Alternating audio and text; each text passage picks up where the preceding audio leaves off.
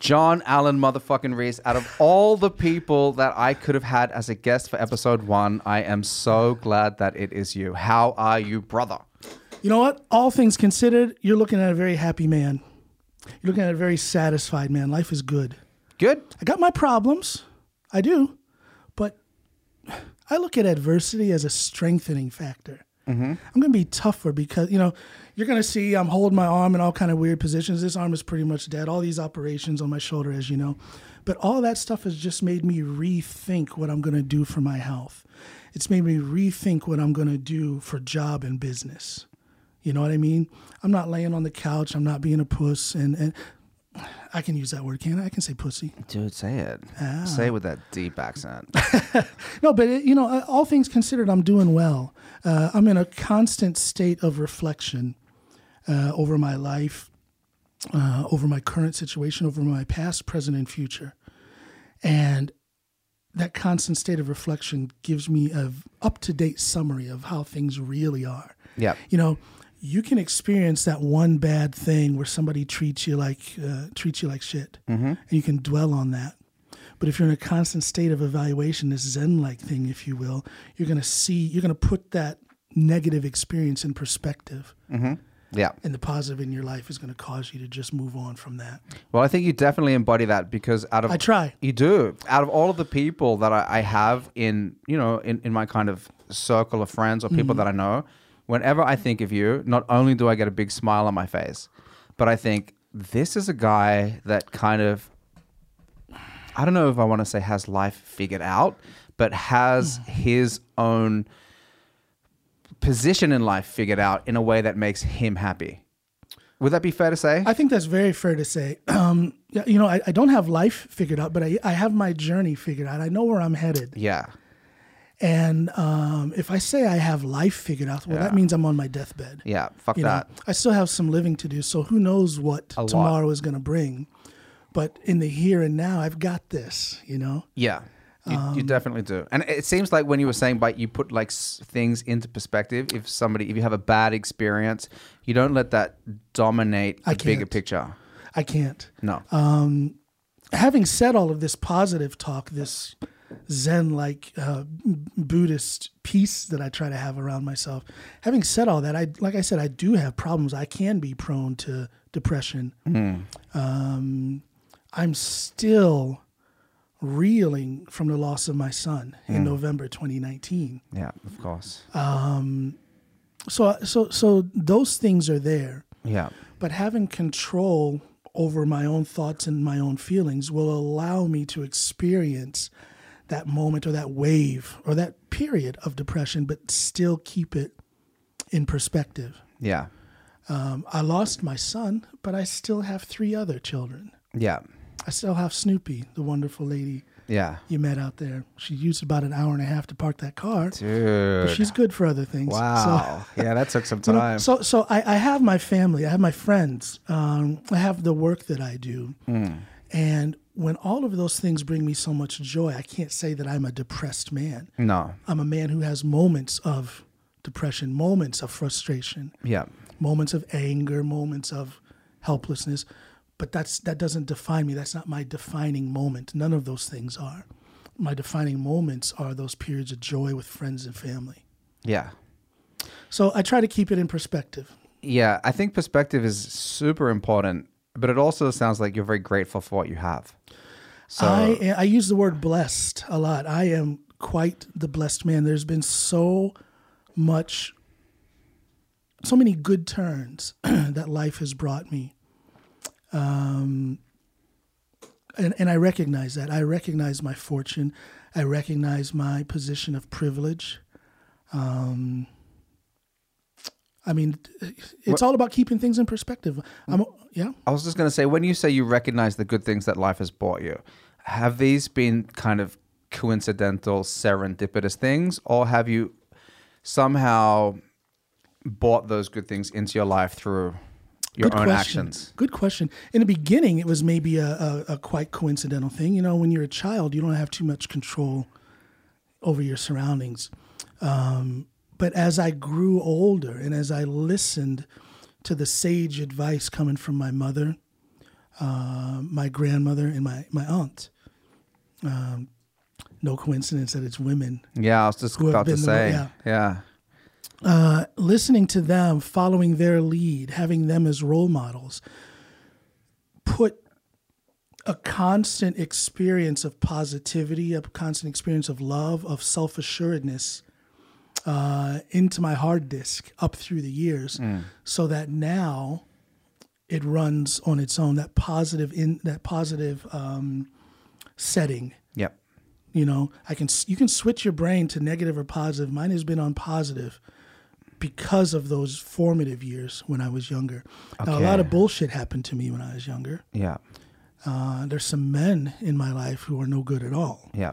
so i had that negative thing but it was counterbalanced by the beauty and the love and the positivity from the women Okay. in my life uh, during my childhood years. Yeah. So you see, uh, you, you can't control those things when you're a child, but uh, and, and along those lines, uh, you know, I, I I I feel sorry for the adult who says that they act this, that, or the other way, you know, negatively, maybe a life of crime or addiction or whatever, and they say it's because of what happened to me when I was a child. Yeah. What happened to you as a child is part of it, but what about what happens to you when you're an adult, when you become a free thinker? Yeah. when you have gathered up those experiences up through life what are you doing with that Yeah.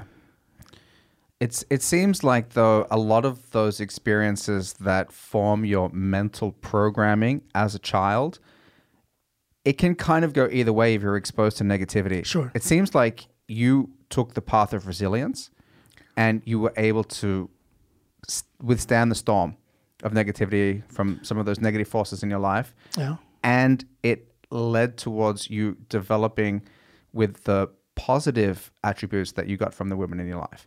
And holding on to that mental programming so when you were in a position to make your own decisions you fell into the positive path instead of which happens Yeah. to so many people I, I would you know even say like people that have negative things happen to them they can go either way. It can make them stronger or it can make them worse. Sure. And, and it's kind of arbitrary. I mean it's kind of random which path people choose to take. Uh, but i feel that there were i don't want to say a single moment but maybe several moments in my younger years where i was pushed a little bit more in that positive direction in Yeah. spite of the bad things that were going on I can give you an example. I um, I had a full college scholarship to play American football. I was very good. I was a very good running back, quite athletic. Got a full scholarship. First person in my family to ever go to college, much less have a scholarship. yeah Extremely positive experience. It was kind of pulling me out of some of the ugly things that were going on from my childhood. So here I am. Uh, I've left home. I'm going to university as a, as an 18 year old. But then those same things that I was leaving to go away to university is what pulled me back. My parents were going through some ugly times, rough divorce. And like a fool, in my 18 year old mind, I thought, if I come home, if I give up this and come home, maybe I can help. Maybe I can fix things. And I gave up that college scholarship. So you see, yeah it's, it's, it's this it's this constant battle between the the- it's it's a it's a subliminal battle between the positive and the negative. It's a it's a battle between the positive influence that takes me, you know, to a major university to play football and go to mm. school for free. And then that other thing that pulled me out of that and put me right back in the same situation. At that point, that was a turning point in my life in that I could have become bitter because I found out almost right away I'm not going to change anything. This isn't my relationship. This is theirs. I wish I would have realized that yeah before I gave that up. You know, let's let's just play that out. it's Again, I easy was- in hindsight though It's well, in hindsight, easy. and here's here's the dangers of hindsight because in hindsight, I could say, well, I was a very talented football player. Um, uh, I have a free education. I could have been a doctor, lawyer, or whatever, or I could have turned pro and played pro football and made tens, if not hundreds of millions of dollars. Ballin'. And I've I haven't done any of that. But putting things in perspective, can I say that I have a bad life now because I made that decision to quit college? No. Absolutely not. No, it's pretty good. I'm living good. Yeah. Uh, I'm fine financially. I'm fine socially. I'm fine creati- creatively.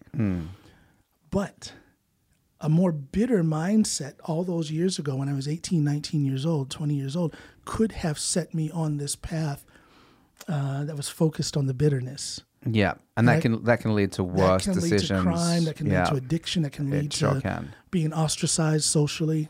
So you decided at 18 that you were going to just walk away from a football scholarship Yeah. to go back to your To uh, my to family. your family and try to heal your parents' relationship. Yeah.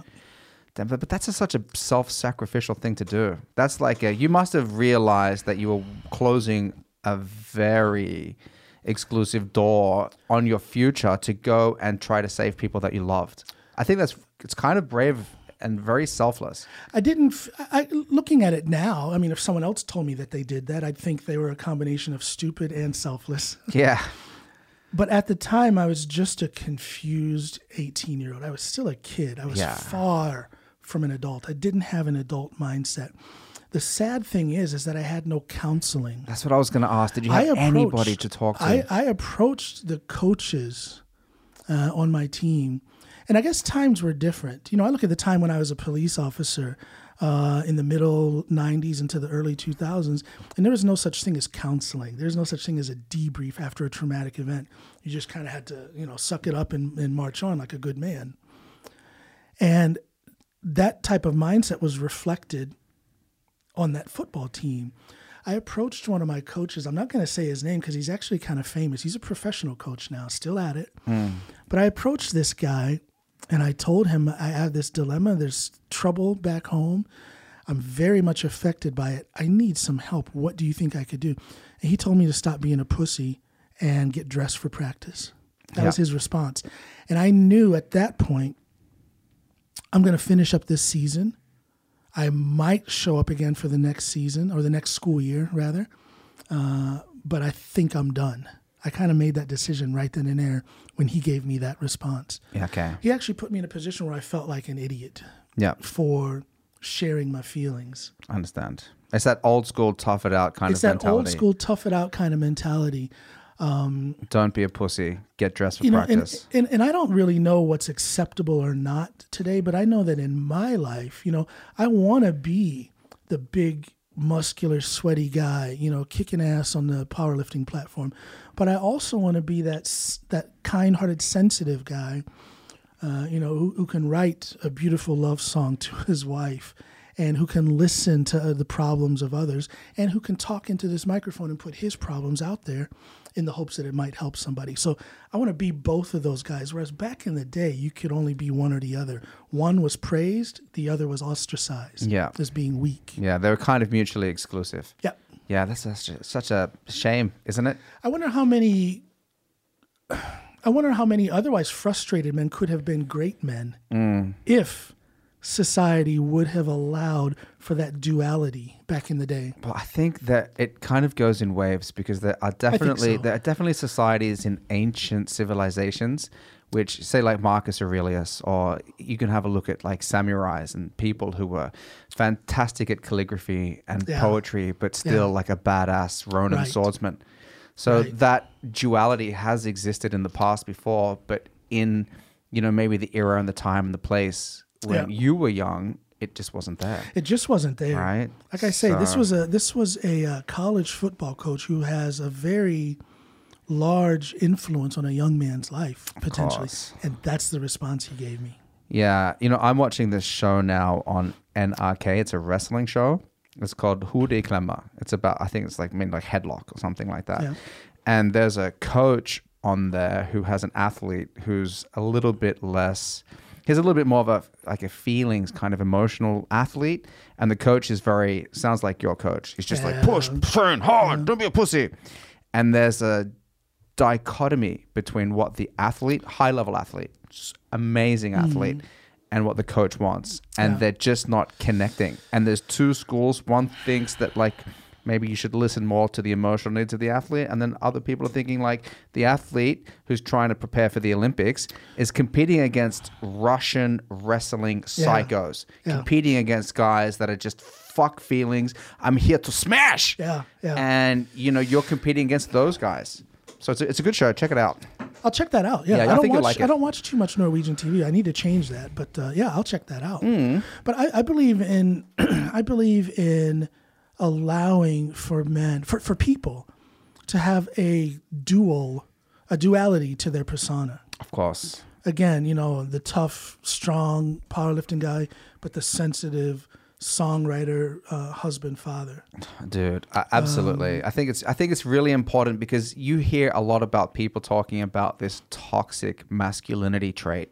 Yeah. Which is it's a term that I think gets kind of abused, I, I agree. but there is some element of truth to it. And I would say a part of the toxic masculinity branding is that men are not in connection with their own feelings and their emotions. And I think a part of that is society. It's being pressed out of them at a very young age by society. Boys don't cry, mm. suck it up, pussy. But then you have it can swing too far oh in Oh my the other direction because you also have that element of society that tries, uh, you know, because of this this narrative about toxic um, uh, masculinity, this element of society that tries to pull all ambition and competitiveness and uh, curiosity out of young boys. Yeah, it's fucked. And I wonder, you know, what, what's that all about?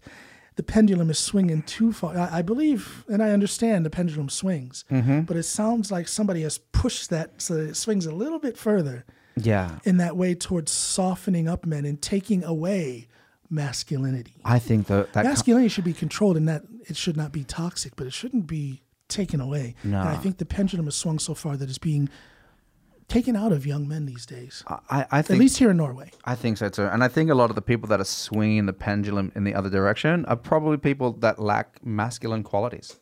You know what I mean? I think You said it. I said it, man. I think it's people that don't like the qualities that they don't have, and then they criticize them. And it's not that they don't have them. It's just maybe it's a work ethic. Maybe it's a type of inclination towards doing something physical, which they oppose. Yeah. And then they go, "Oh, you're a fucking powerlifting meathead. Oh, you're just an MMA fa- fucking blood." It, it's it's you know what I mean. You criticize often what you cannot be because it threatens you. So then they come up with the toxic. Fear. Doesn't it kind of always come down to that?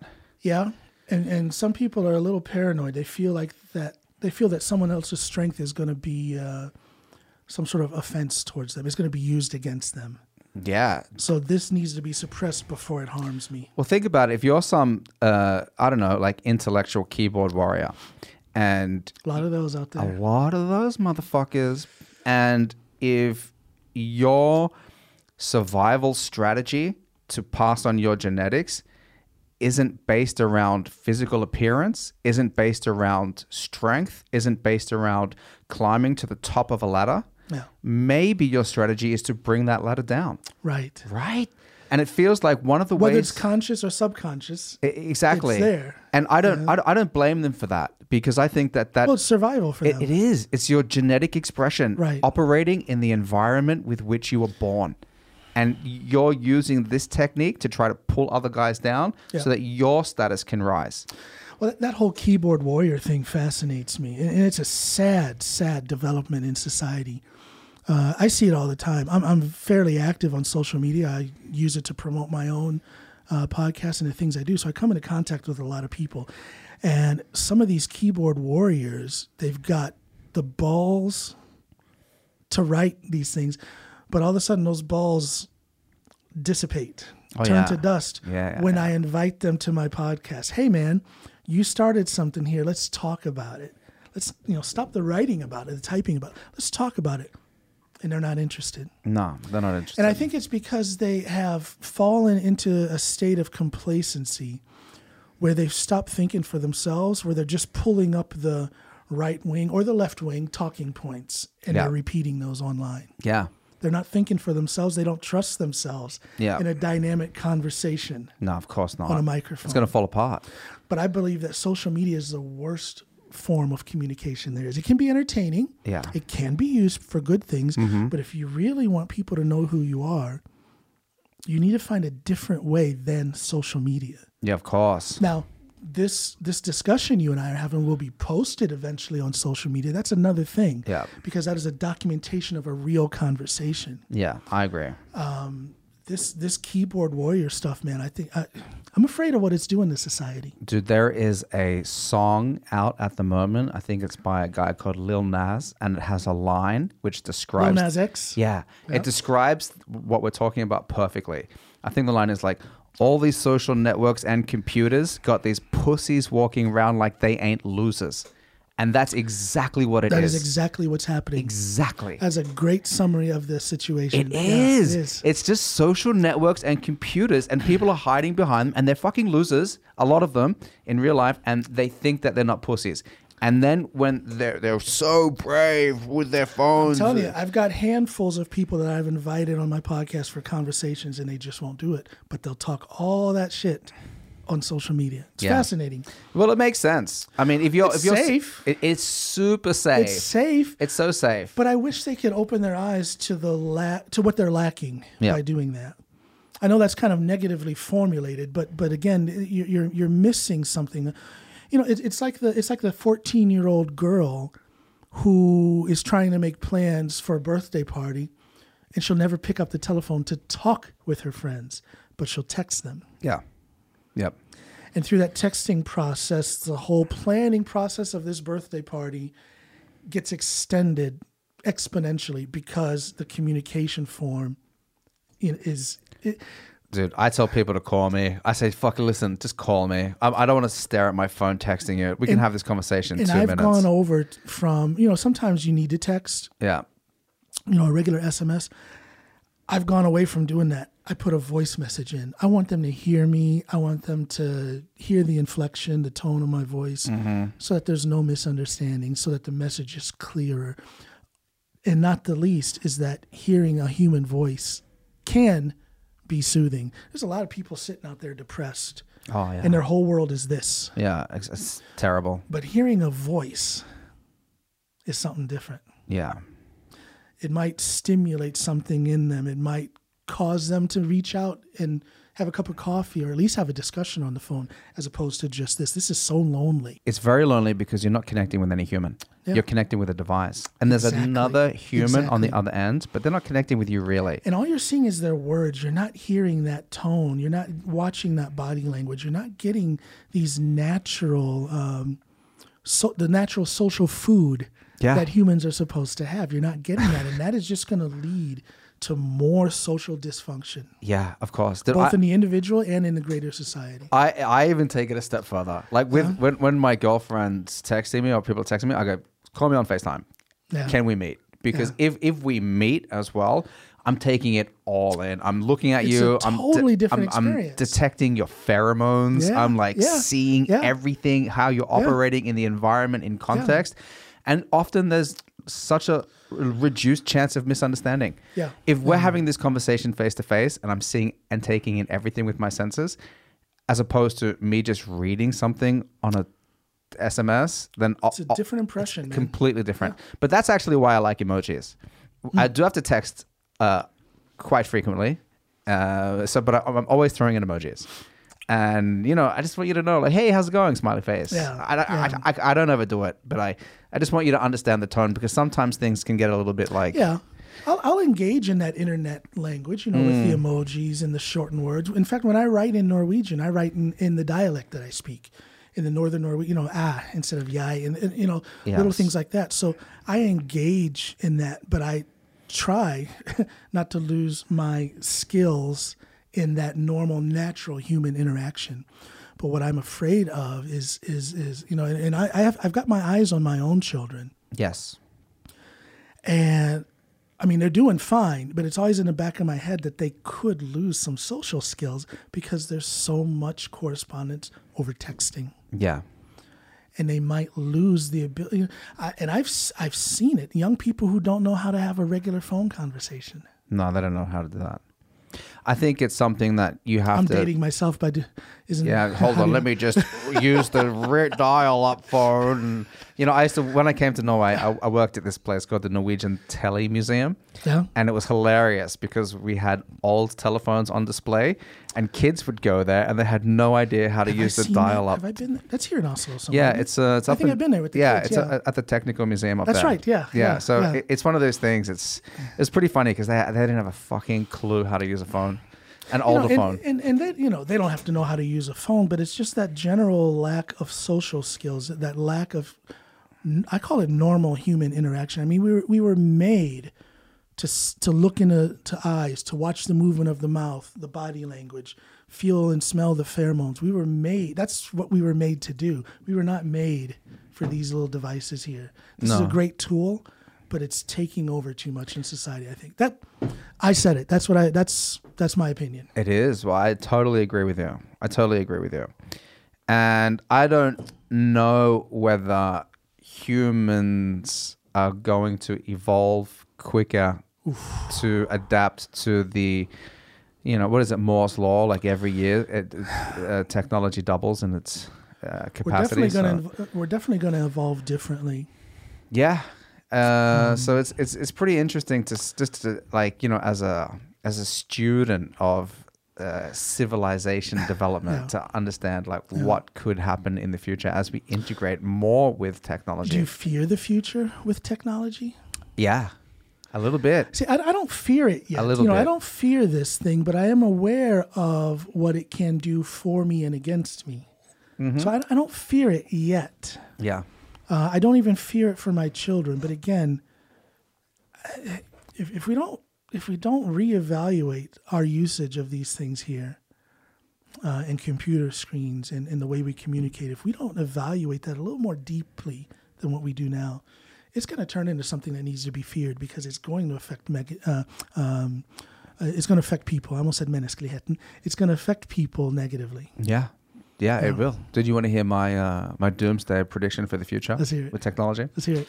Okay, America pulls out of Afghanistan. Yeah. In there for how long? Twenty years, something like that. 21 years. 21 total disaster kind of the way that everything happened quick evacuation left a lot of equipment left a lot of people left a lot of stuff there not handled very well Right. why leave afghanistan so quickly so badly etc so my prediction for the future and i hope i'm wrong is that they're not finished with the middle east or afghanistan maybe You don't think so? I don't think so. This is this is just a you know crazy futuristic Yeah. prediction. Yeah. So maybe it goes five years, maybe it goes ten years. They go, you know what? We are going to go back and we're going to try to restore democracy. Maybe the Taliban start going crazy. Uh, you know, a lot of human rights atrocities, things like that. Some political party funded by the military-industrial complex is going to go, well, let's go back, but this time we don't want to risk losing human life. What we're going to do is we're going to send in robotic soldiers. And We're already kind of doing it with these drones. exactly, now we have drones in the air. That's pretty old technology. Yeah. Yeah. The next step is these fucking DARPA dogs. with- yeah. yeah, it's these robotic Those soldiers. things are creepy, by the way. creepy, creepy, and they're getting real good. Yeah. Like you've seen, like I think it's the These things Boston Dynamics. Yeah, that thing's doing backflips, Backflips. and shooting a basketball. Yeah, And, and how far away until that thing's knocking down doors, s- face scanning people looking for insurgents? yeah. Why not? Think about it. yeah, why not? Wouldn't you prefer? I mean, you were in the army. Wouldn't you? Marines. Marine son. Oh. Hooah! Wouldn't you prefer? The army to, is full of people who just didn't have the balls to go into the Marines. Okay, there you go. Just just to clear that up. yeah, I bet. I Hello, bet. my army dogs. You guys know I'm playing. Yeah.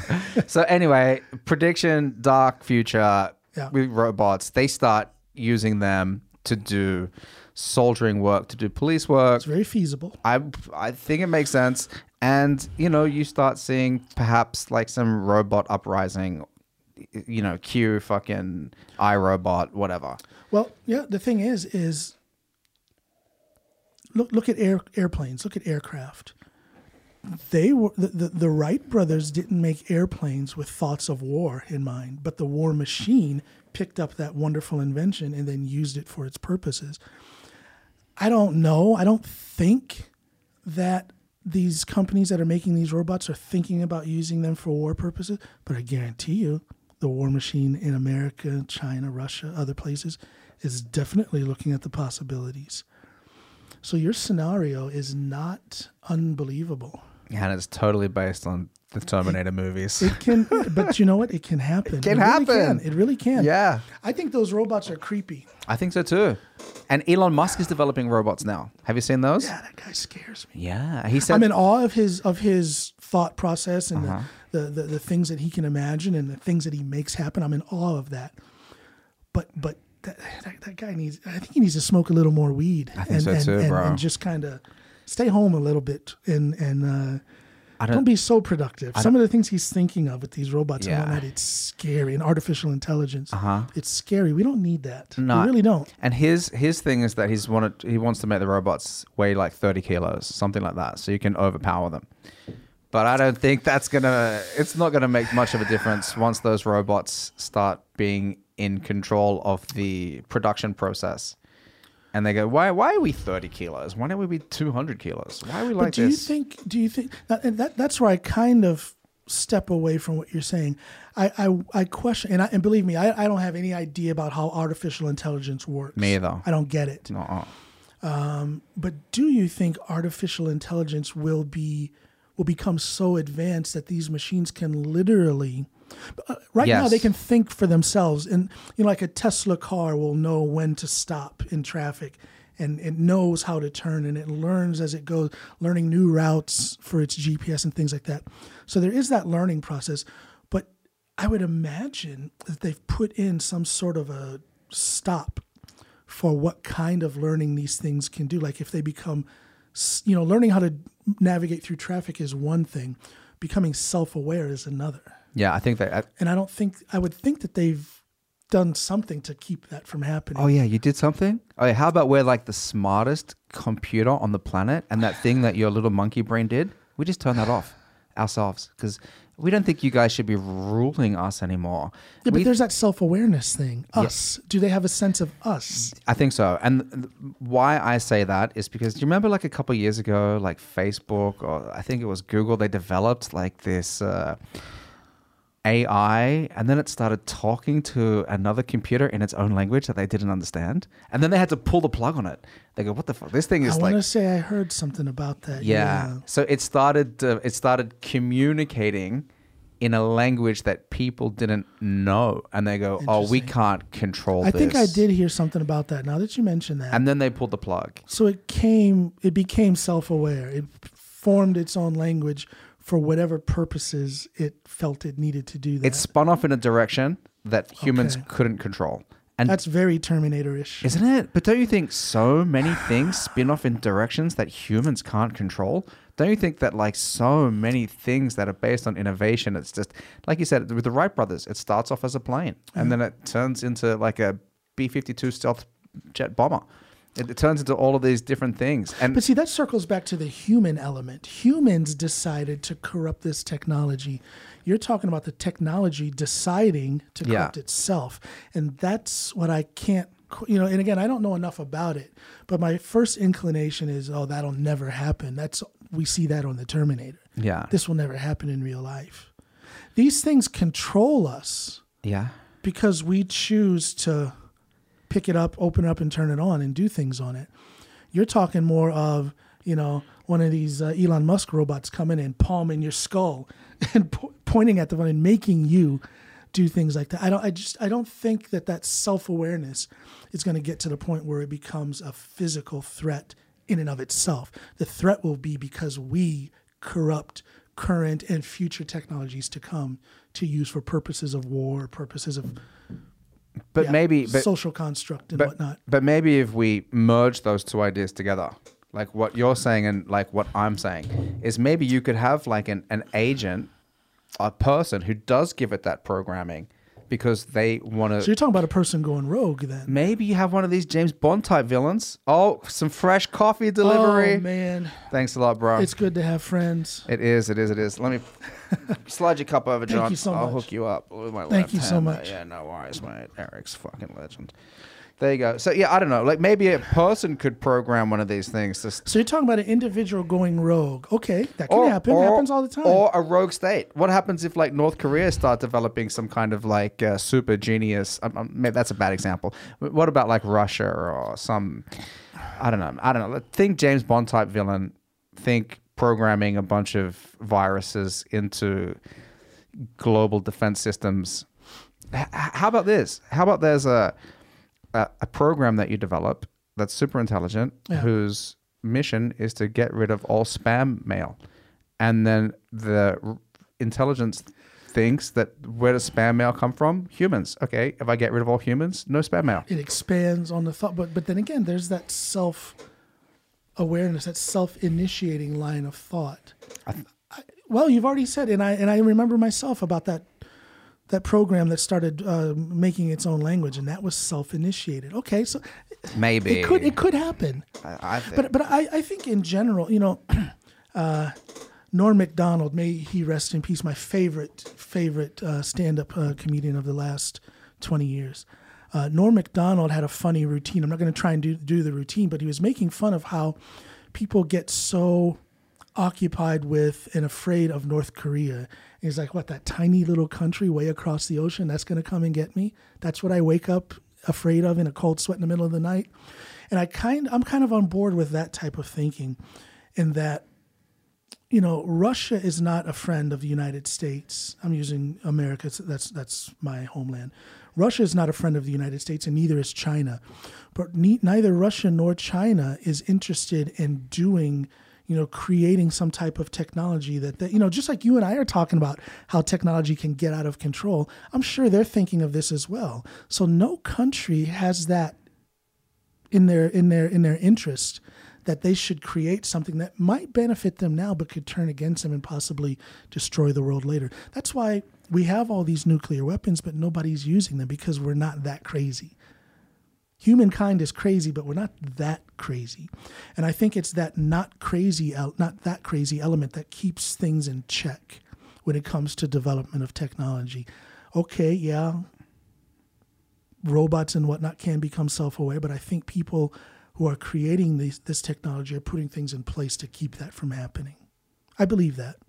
Maybe I'm naive. Maybe I trust too much in the goodness and the reasonableness. You're such a positive person. I'm sorry. You're so positive. I think. Okay, fuck it. The world's gonna end tomorrow. I, I, I, don't, I, don't, I don't think I don't think it's gonna and I think I think you're kind of right in a way. I think, yeah, you know, r- Putin doesn't want to destroy his own people. He would like to control the world, Mm. but he has no interest in humankind being eradicated. And I think that thought bleeds down through most people, unless you're crazy. If you have some sort of psychological issue, you're not thinking that way. But I think most people are thinking that way. Thereby, they are willfully putting in place safeguards when they make this new technology. Um, I believe that there are scientists out there that know uh, so much about uh, uh, automation and and um, uh, uh, you know um, uh, self initiatives uh, aspects in technology that they could make a robot that could think with a CPU that basically works like a brain and it can teach itself not just how to do mathematical problems quicker, but it could teach itself how to literally think and learn as a human does. I believe that technology is out there, but I don't think anyone is going to implement that because of the dangers that come with that technology. That's my belief in mankind. yeah, That's my belief in the kindness. That's my belief in the the the, the idea of self preservation. Nobody wants that to happen. Not even this brilliant scientist, you know, living underneath a mountain and, and building things. Yeah. He does not want Yeah, I, I, I kind of agree with you. I think if anything like that did My happen, positivity bleeding off on you. dude, it Am I killing the inner conspiracy theorist? No, no, Kill no. He'll, he'll he'll never Is it- die. he'll never die. He'll never die. He'll never die. Dude, you know what? One of the things I wanted to talk to you about was uh, actually you you were a police officer Yes, in Chicago. Chicago uh, suburbs, the south side of Chicago. Okay, and bydel for you, those of you listening in uh, in Norwegian, uh, uh, bydel of Chicago. and how how long were you a police officer for? Uh, seven years, roughly, just under seven years. And what what what what era are we talking here? We're talking. I started in 1996, and I was finished in late 2002. Okay, and Almost seven years. okay, yeah. so how was your experience as a police officer in Chicago? And you said you're in the suburbs, so I guess you're not like in gangland in well, the city. gangland, and gangland is everywhere around Chicago. Okay. Um, I was a gang and narcotics police officer, detective, Yep. plain clothes. Um, so the gang thing, the drug thing, uh, uh, murder, money laundering, all that stuff. I worked with all that stuff. Uh, um, you get it from a little bit of a different angle if you're right in the middle of Chicago, but it is there. Yeah. Very often we had cases that led us into the streets of Chicago. Um, but it was a, for me, it was quite the culture shock. I tell people I had more of a culture shock experience starting as a police officer there outside of Chicago than I had when I came here to Norway. Okay. Uh, I'm a country boy from rural Ohio. So just run that through your brain there. From that to this city, this, you know, the, the, the third largest city, uh, the worst gang infested city in America. And not only living there, but becoming a police officer there. It was a big shock to me. It was a big eye opener uh, when it comes to the plight of humans in society. Yeah. I saw a lot of money. I saw a lot of people making money, both legally and illegal. But I also saw that was my first exposure to real trauma. Uh, that was my first exposure to real poverty. Yeah.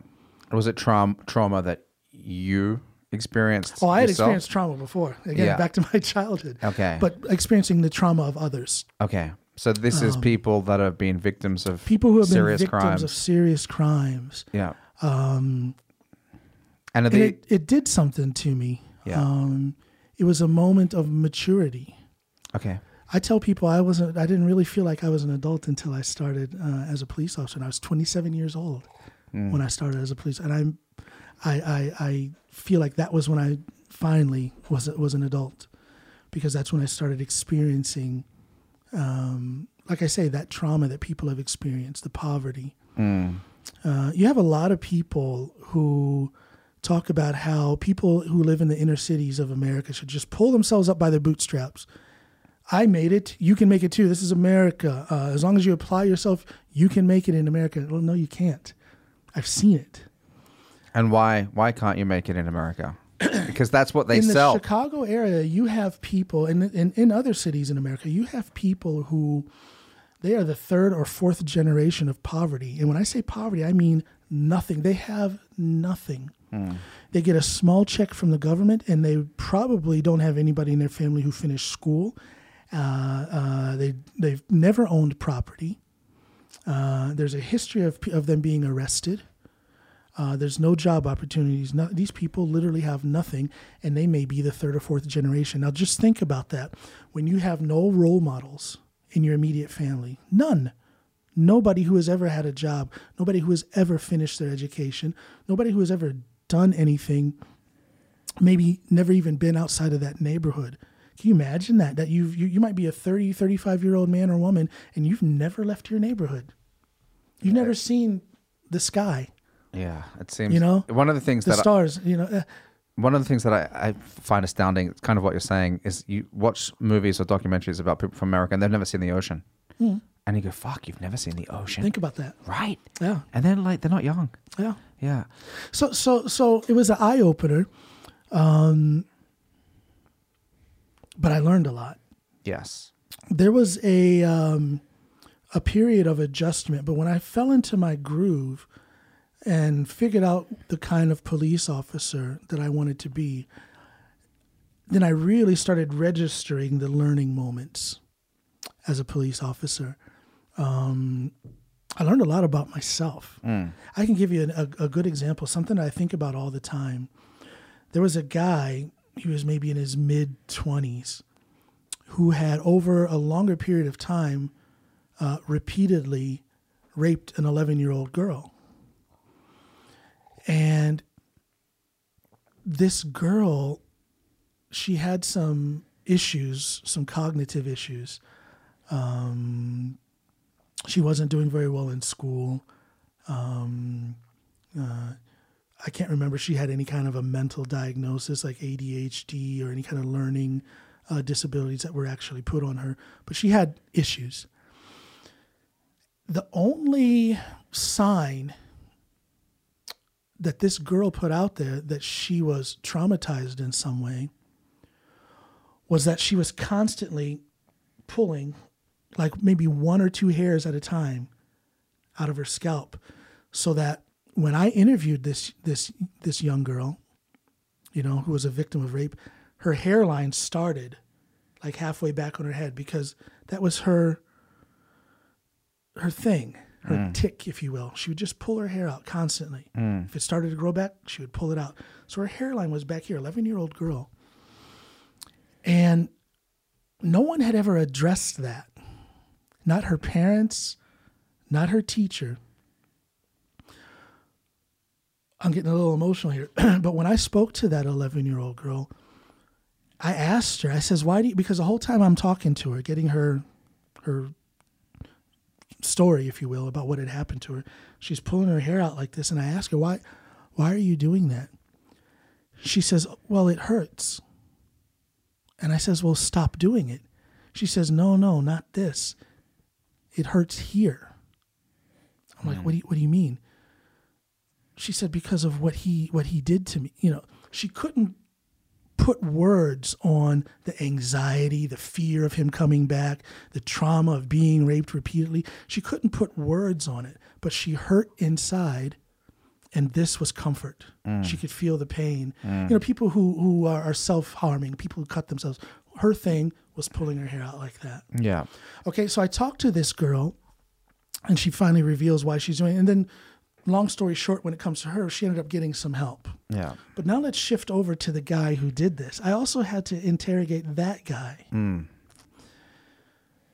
They do things a little bit differently here in Norway, but in the States, you have a lot more freedom when you're interrogating a suspect.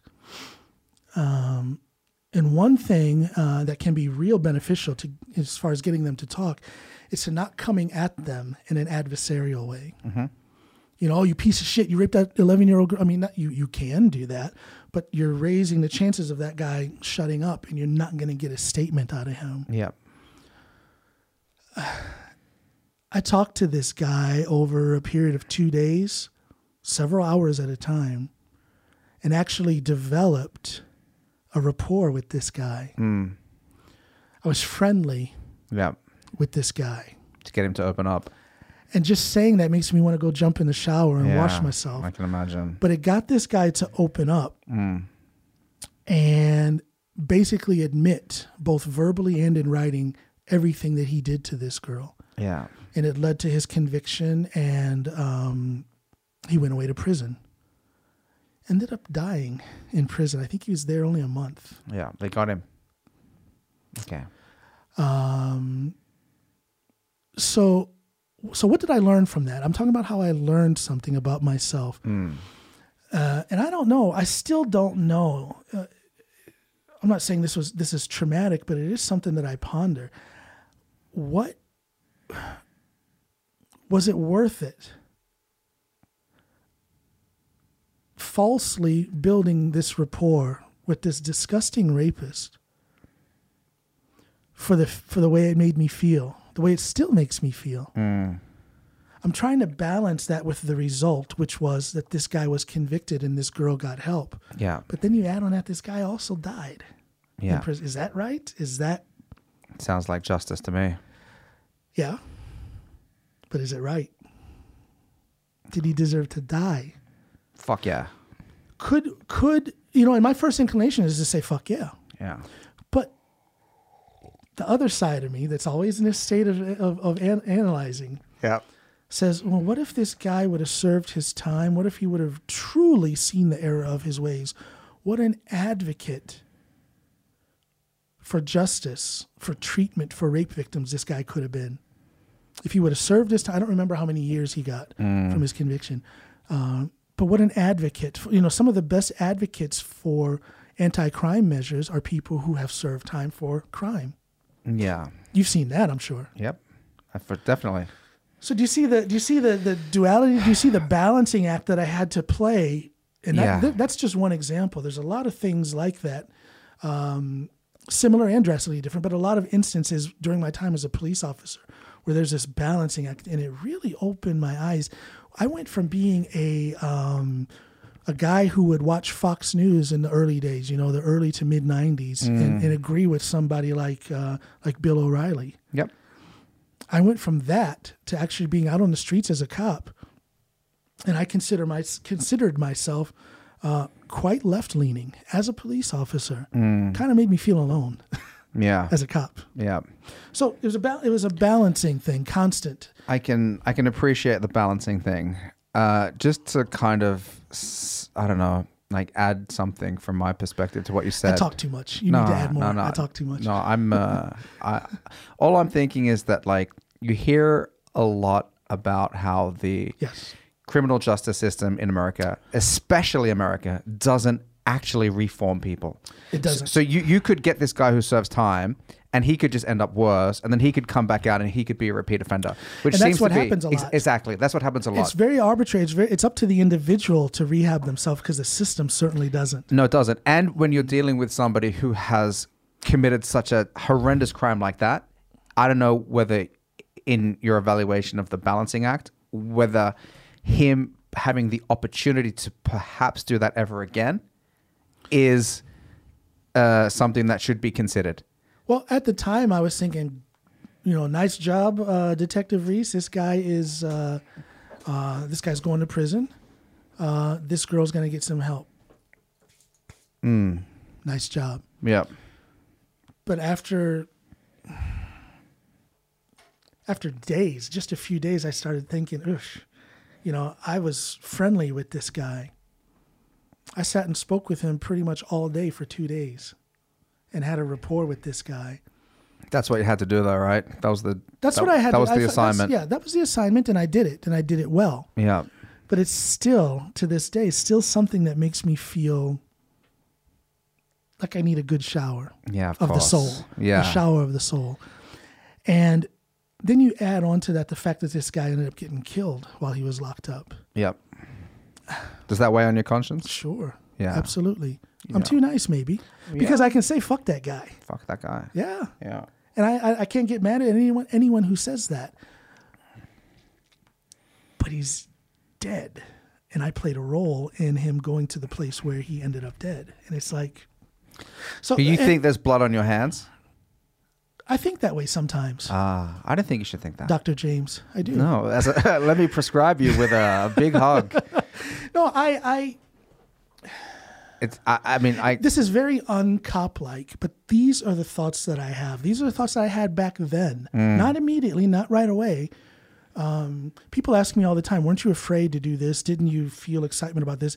I was always very calm and I focused on my training during, but usually immediately after, that's when that evaluation process would start. Oh my God, was I really driving 120 miles an hour through the middle of town chasing this guy in a car?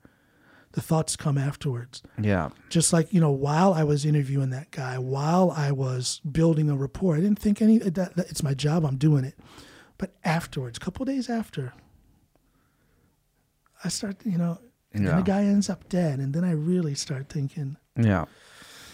so And um, I know that there's been a lot of criticism Yes. towards the police in well deserved America. well deserved Yeah. So I just wanted to, as a as an ex police officer, what are your thoughts on uh, what happens in America today with police officers and uh, Yep. things like systemic racism, things like police techniques, things like defund the police. What are your thoughts?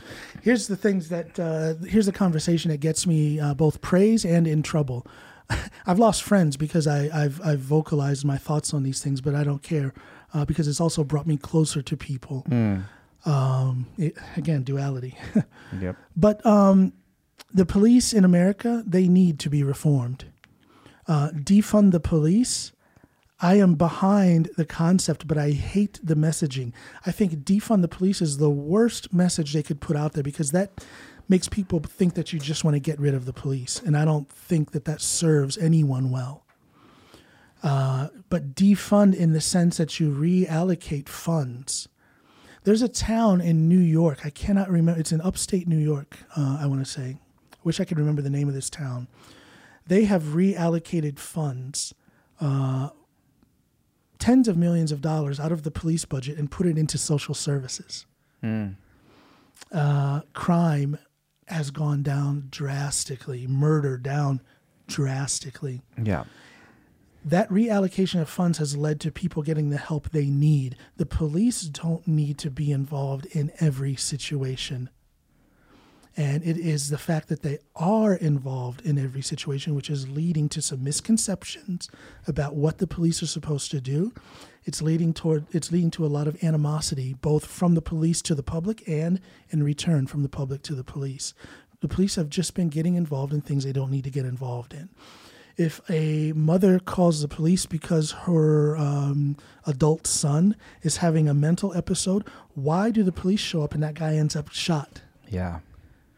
And I'm referring to specific cases. Yep. Why does that happen? Hmm. Why can't that mother call instead of 911? Maybe it's called 912 and a mental health worker comes out Yep. and has a conversation with that guy and leads him peacefully and willfully into a vehicle and they drive to a mental health institution. That's what the reallocation of funds can do. That's just one example. Yeah. So I get behind the criticism that the police are getting. They deserve it. They need the criticism. But not only do the police as individuals need that criticism because if you criticize the individual if they're any kind of a thinking uh, person if they have any kind of a heart excuse me, they're going to take that criticism and apply it to their job. Mm. In other words, they're going to evaluate. I keep talking about reevaluating things. They're going to reevaluate the way they do their police work, and it will hopefully lead to some changes. Yeah. So that's for the individual cops, but the system is where the problem is. I'm not that occupied with racism on an individual level. I'm occupied with systema- systemic racism Yeah. that is what needs to be cured. You're not going to cure, you may cure individuals of racism, but I believe it's the system that needs to change. Yeah. I understand. It's not the individual that kept me from buying the home that I wanted here in Norway twice. That's not an individual, that's a system that has been accepted somewhat by the society that led to that. yeah. And I have two specific cases where that happened to me and Snoopy. We couldn't buy the house we want because I'm a black man. You think that? I don't think I know. Okay. Here's the thing. I've said this before on my podcast, but what happened was um, I speak only English with Snoopy. Doesn't matter where we are, I speak English with her. Yeah. But I'm fluent in, in, in Norwegian, almost flawless in Yep. Norwegian. So we go to a showing for a house. We're speaking English. Uh, so people rather ignorantly just assume that we don't understand Norwegian. Maybe they think she's from Poland and I'm Ah, yeah, a yeah, fresh gotcha. immigrant from wherever. Yeah. So we heard on two occasions where the homeowner said something to the real estate agent to the effect of, I'm not going to sell this home to that black motherfucker and ruin the neighborhood. Something to that effect. Hmm. And the real estate agent, okay, yeah, don't don't worry about it. Don't. In fact, one of them even said, "Don't worry about it. He probably doesn't have any money." Oh shit. So it's not about thinking. And a lot of people immediately say, and I'm not saying you're doing this, but a lot of people will immediately say, oh, come on, John, you're overthinking it. How do you know it was because of racism? But you heard that shit. It came out of their mouths. Yeah.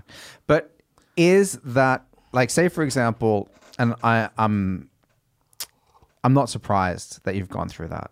And I think that some people are just fucking assholes. Absolutely. They're just fucking cunts. Absolutely. They're just they're just cunts. but it's a systemic thing because it's Well, I'm sorry. Go, go ahead. Wh- What I was going to say was like, can the system stop you from bidding on that house if you really wanted it?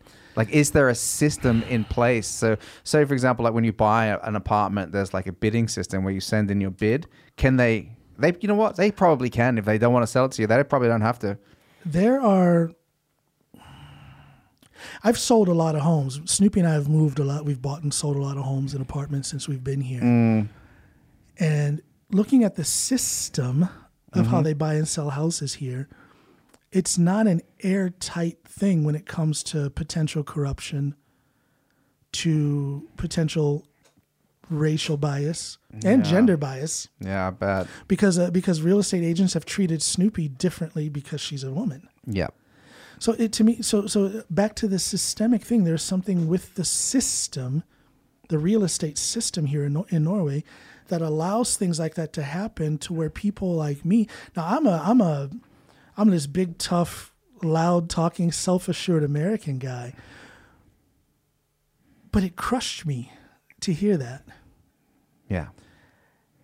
And we thought it through and we decided, you know, what is the use in saying anything? Hmm. When you hear people say something, when you hear a real estate agent, and we also had seen some other things because we're talking about a maybe an 18 month to two year long period when we first came here where we were looking constantly for a home. So we had a lot of experience and we just saw some things that were incredibly unprofessional. And then you put on top of it these experiences where these people say these things. Hmm. And we just felt like, you know, what what's the use? What what's the use? And we'll just go somewhere else and try and find a different home. Yeah. It's really hurtful. That is the system yeah. that does that. Yeah. Yeah, I uh, I would hope It sucks. I would I would hope that w- the period that you're talking about was somewhere in the past and things have gotten better. This is in 2003. yeah, okay. So I mean, So things may have changed now. I feel like I I I I mean, and it's difficult for me to talk, you know, from like your perspective as a as a black man in Norway. But I would hope that now in 2021, where multiculturalism in Norway is more widely spread, where people hopefully are more tolerant of people from a different backgrounds, I would I think- hope things are better. I think people are more tolerant these days, but then also the, the, the less tolerant branch of Norwegian society is much more vocal. Mm, They seem to be on some sort of recruiting campaign, and that, that causes me to to to have a little bit of anxiety. yeah. Do you experience racism today? Well, well, online for sure, absolutely. You should see some of the comments, some of the emails and stuff I get from people. And they they attack your Yeah. color and things like that. Yep. Ah, After each television appearance I've had where I'm talking about racism, whether it's here in Norway or the situation back in the States, where I'm talking about police work and the problems within it, every appearance has led to a flood, not a flood, but a, a smattering, a spattering of quite negative and racist emails and messages. Okay. So a bunch of fucking assholes. That's basically what it is. So they're there. yeah. Uh, it does. It doesn't And they're bother me. It doesn't stop me from doing what I'm doing. But they are out there. and are they attacking the uh, uh, thought behind your ideas and you And me as, a black, man? Yeah. Yeah. Okay, see, the It'll- first thing I'm okay with. If they want to attack your Sure. concepts, I okay. welcome it. I welcome that. ob- Obviously. Yeah, yeah, But yeah. if they're just saying, hey, you fucking this, you fucking that, you don't, it's like Go back to your country. We don't need you here. You don't have a voice here. Oh, Things like so that. gross. Um, uh, you know, yeah. Yeah. But, but like you said, the vocal minority. It's like, you know, what's they're that? they're a vocal minority, and minority is the key word here. But I wonder what is happening with the dynamic because they're so vocal now. I think they're taking uh, ad, uh, they're taking advice from Donald Trump and his Um, ilk in the states. yeah, okay. That's the, the same magnification they've gotten in the states Mm. since the Trump days, I believe, has come to a certain degree here in Norway as well. okay. And I think it's a direct result of Donald Trump's uh, time in the White House. So that's like uh, kind of redneck. I think Trump opened the door uh, for racists worldwide. Okay. Uh, used to be if you were a racist, you ca- you were kind of quiet about it, but now people are proud of it. He made them feel like it's okay, and it's not just racism. He made them feel like it's okay to be a jackass, to be a misogynist, to be a dick. Yeah. you know so these people these these misogynists these racists these uh these assholes are much more vocal than they used to be and it can give the impression that it's that that movement or that faction of society is growing i don't know that to be true No. but they're definitely more vocal and they they can find each other easier. Like they Well- can connect to it, like some asshole Facebook group, for Well, example. and, or- and I'll say a good, uh, a positive result of all that is that now we're talking about things that we didn't talk so very much about. There, there has, there, b- before Donald Trump, there wasn't enough talk about institutional or systemic racism, especially here in Norway. yeah, Because when you speak to most Norwegians, I think still today they will say, no, there's no problem with racism in Norway. But there is, and more and more people are realizing that. More and more people are willing to at least have the conversation, if not get actively involved in eradicating racism and leveling the playing field in Norway. Um, we're having that conversation, and that is a positive result of the Trump regime yeah, because he was up there saying and doing the things that he said and did, it's, it's it caused more and more people to get involved in the conversation. Look at the Black Lives Matter movement. Uh, look at the protests that uh, we had in the summer of 2020. And when you would look out in the crowd, it was at least half white, if not a majority white, yeah, among the protesters. That's a beautiful thing. absolutely. And it says a lot about people's awareness and people's willingness to have that conversation. We're not going to change the police here in Norway or back in the States unless we have that conversation. We've gone too long without daring to. Who dares? You know, I dare. We should dare. People should dare to at least have the conversation. But that feeds into my frustration um, with my podcast that that um, uh, where I was talking earlier about these keyboard warriors who aren't willing to come in and have a true discussion. There still aren't enough people who are willing to talk.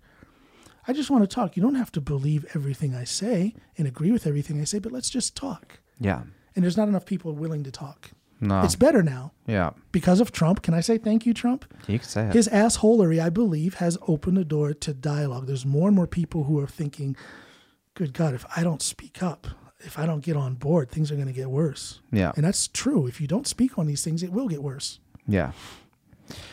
I have some pretty strong opinions about that. I believe in dialogue. I, I think dialogue is the key to people understanding each other. Mm-hmm. I mean, I, I feel like that is the quintessential element for peace.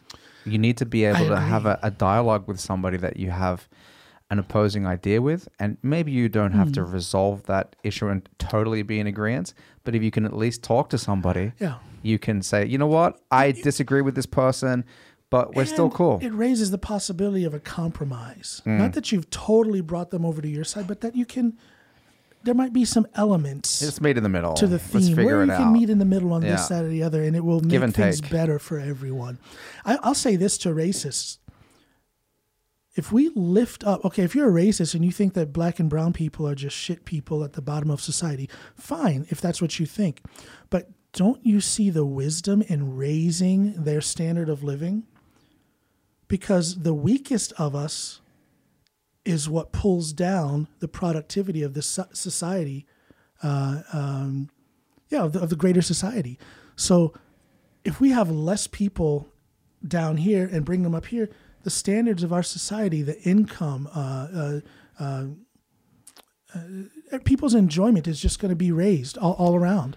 And I, I, I 100% agree with you. You and see what I'm saying? I, I, I totally. formulated it a little bit wrong, but but No, I'm I'm on the same wavelength because you can compare the two societies which you've lived a lot in. You can have a look at Norway, and then you can have a look at America. Yep. And it seems like Norway is kind of doing a better job at It is. at what you're describing, Yep. and America is doing a worse job. You know, you've got the eradication of the middle class. Yep. You've got the top one percent. You've got people living below the poverty line, and you have a lot of, uh, you know. Uh, Almost like a class war or a class division. Whereas Yeah. in Norway, you have a, a bigger middle class, you have a higher level of education, you have, uh, I don't think you have that much poverty. I'm sure there's some people living in poverty, but there's more of a equal and open and fair society, which leads to greater opportunity, which is ironic because that is what America is always preaching. I almost feel disloyal to my home nation uh, when it comes to that thing right there. The the the opportunity for success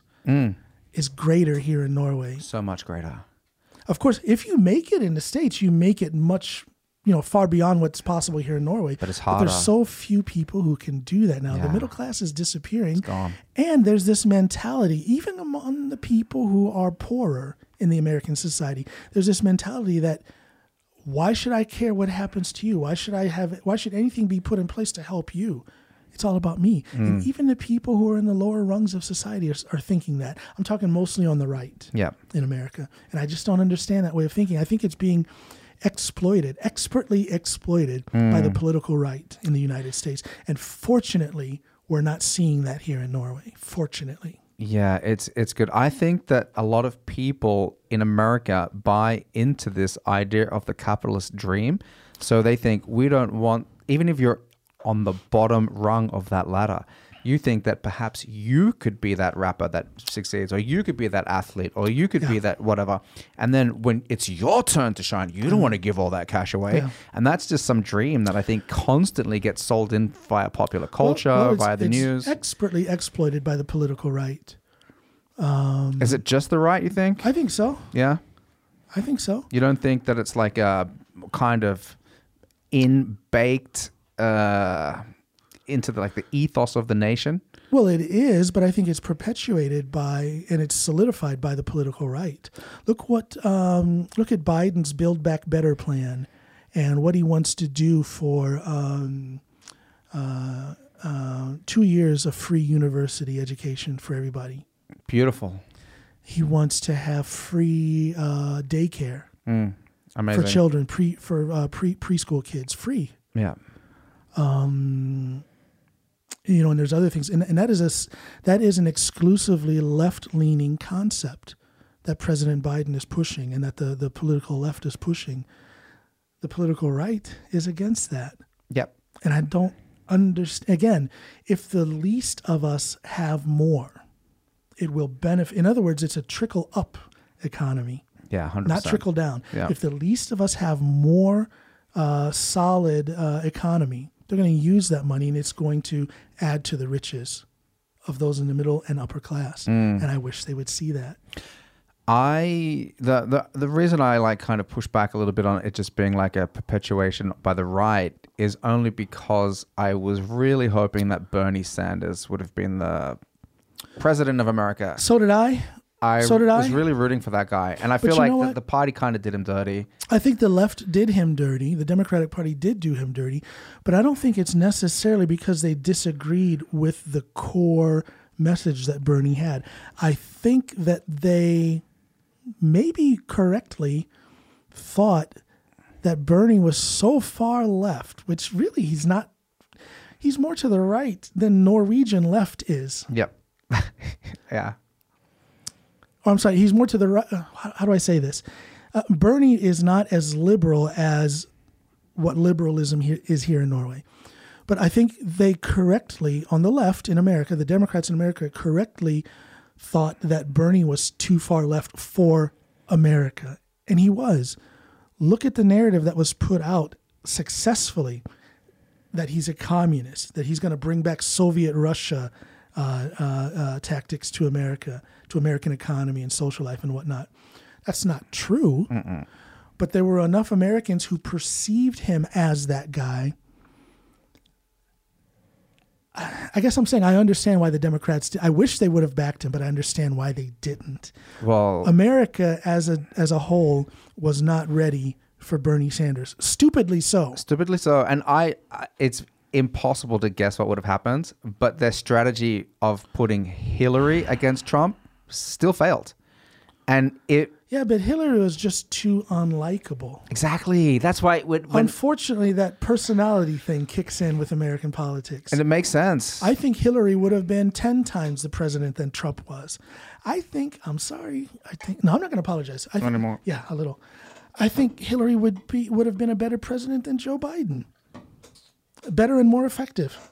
I, I just because, and, and I'm saying this because I don't get into that narrative that oh the Clintons are killers and the Clintons are you know they're drinking baby blood and all that. I, I just don't I just don't get into those I those conspiracies. Yeah. Looking at Hillary's effectiveness uh, on the world stage, you know she was Secretary of State for all those years. Looking at her political savvy, looking at her connections, I think she would have been a better president, definitely than Trump. Probably a better president than Biden. I think she would have done a better job at keeping the country united. Exactly. Actually, Exactly. Um, and, and I'm not saying that Joe Biden's a bad president, but I think that Joe Biden is very open to that uh, that ugly criticism on the right. These things where people are trying to talk about his cognitive abilities or that he's a child molester and this, that, and the other. Again, conspiracy theory bullshit. But he's so open for it. Uh, he's an easy target. he, he does have kind of like some cognitive things though. I don't think so. Hey, have you seen like uh, some of the clips where he just forgets what he's talking about? I don't. I, and he had two. Look, how many he had two brain surgeries. How many times in this in this uh, uh, conversation have I been like, um, uh, uh, you know, and admitted I didn't explain something proper? Do I have cognitive uh, issues, or is that just a normal thing? And then you put on top of it, he does have a stutter, and a lot of people interpret that as some kind of cognitive dysfunction. If he, uh, uh, uh, you know, he has a stutter. That has nothing to do with cognitive. In fact, they say that when you have a stutter, it's because your brain is actually working and processing faster than the normal brain, and that's why you stutter. Yeah. Your brain is ahead of your speech motoric. yeah. It it So, so I, I just can't, I can't get in this. Have you seen some of the clips though, where he kind of like he, he doesn't make much sense, and he starts like saying shit that like you go, well, that's kind of weird. And he, you know, he's had a brain surgery too, right? two. He's had two. two, two, two brain surgeries. That's no joke. Look, look, look. I, you know, I'll def- I'll defend Biden only to a certain point because again, I feel that Hillary would have made a better president than him. Mm. He's not the perfect candidate, but I. Donald Trump is the first American president that I haven't been behind for at least part of their administration. Because that Mm. man displayed so much despicable uh, uh, human traits, uh, you know, such a lack of character f- since before he got involved in politics. So there was never any point where I was behind that man. Quite the opposite.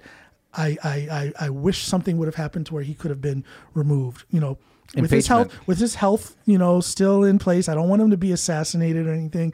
I didn't want him to be hurt, but I just wish something would have happened legally or legislatively to where he could have been removed. That's the first time I've ever felt that about a president. Yeah. Um, I supported Barack Obama. I didn't agree with everything he did. I support Joe Biden. I don't agree with everything he does or the way he does it. Yeah. Going back to George Bush, That's the what I was gonna say. I supported him, and I remember. Think, go back to uh, uh, uh, September 11th. Mm. Uh, the building is down. A couple days later, he's out there with the bullhorn, Mm. and he gave such a raw, emotional, rallying speech. I supported that man. Yeah. The Fast forward to yeah. where there was a lot of doubt about the, the weapons weapon. of mass And I'm destruction. Yeah. like, this asshole, what has he gotten us into? yeah, he's a dude. He, you, you But I did support him at one point, and he's considered a pretty hard right Republican. dude. I, I, I thought he was a fucking moron. like, and I, I, I'm not an American citizen. I didn't support him, but I could even back then at a younger age, I just sniffed bullshit. He was a little bit of it. He was I an never idiot. I never sniffed bullshit, but I did. I, I laugh. You, you talk about uh, Joe Biden and his verbal gaffes and whatnot. Oh I, I don't see it. I see a lot of people who will manipulate things and then put it online. But with Bush, I saw his verbal gaffes, but to me, it almost was an endearing thing. Oh, listen to this hillbilly here. Oh, that was funny. You know, he's he was a guy who was maybe a little out of his element, but he was doing the best he could. And again, before the Iraq War uh, and, and the push into Afghanistan, I supported that guy. Not only did I support him, I supported the team around him. Yeah. He seemed to have, although they were further right than I was at that time. Yeah. Remember, this is going back to 2000. I was uh, still a police officer. And remember, I told you it was during my time as a cop that I shifted from right leaning to quite far left leaning. Yeah. But at that time, I wasn't far enough to the left to where I would just blindly hate George Bush at that time, pre war George Bush. So I supported that guy in, at the beginning. I didn't, uh, you know, I guess I missed those days where you supported the president even though you didn't necessarily agree with him on Understand. everything. Yeah. You see what I'm saying? I do.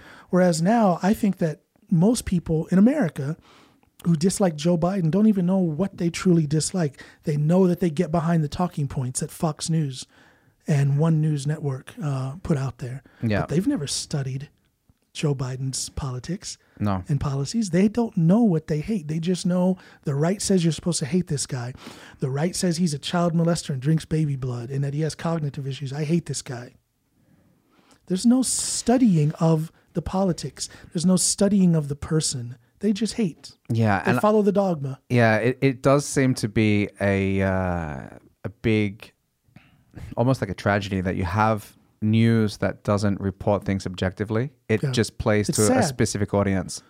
But you know, go, what- going back to the uh, to the uh, George Bush thing, because you know you said that Donald Trump was the only president that you wished wasn't in power. Yep. And I remember from my perspective as being like a, you know, a younger Australian guy at university at the time, I thought that the way that he won the election, Trump. uh, no, George Bush, Yeah, yeah. was bullshit.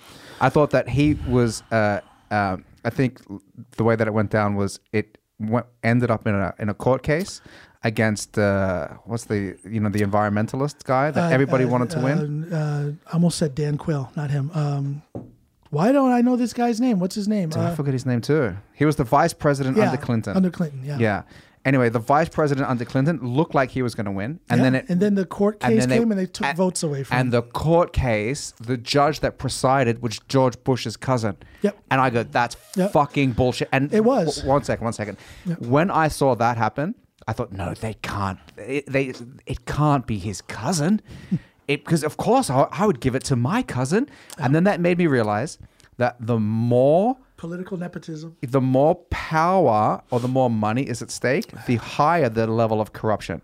And then he won, and I was fucking flabbergasted. And I couldn't believe that that was the system that America was.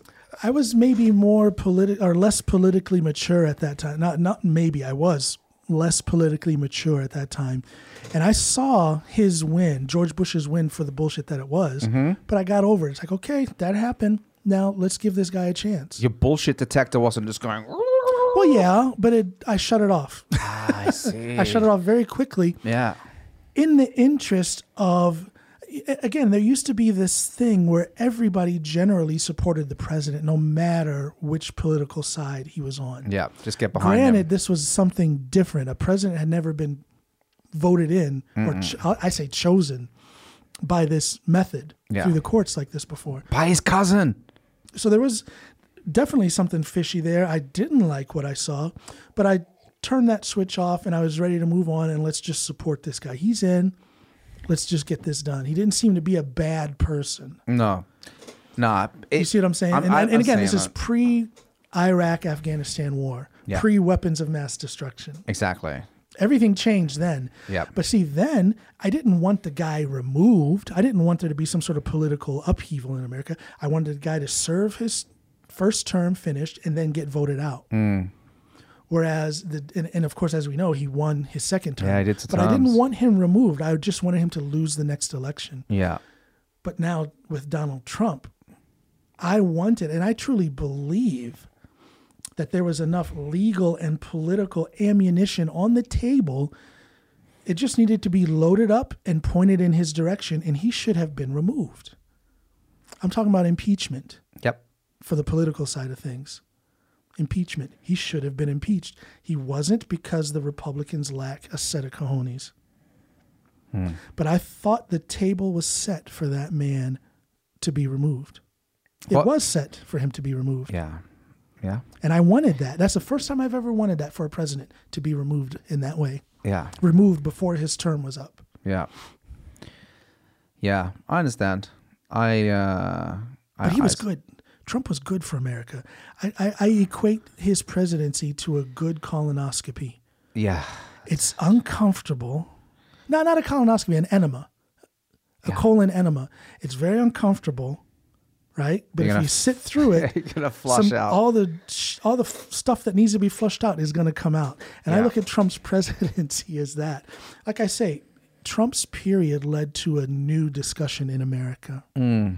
It led to the protests that we saw in the streets, where it wasn't just minorities in the streets; it was everybody in the streets. Yeah. So Trump was a good enema. It was uncomfortable. It kind of stinks when you're going through it, but the result is rather cleansing. And I'm not saying America is finished. America definitely has a long way to go. But that process, I believe, has started. There's been an awakening and a new awareness.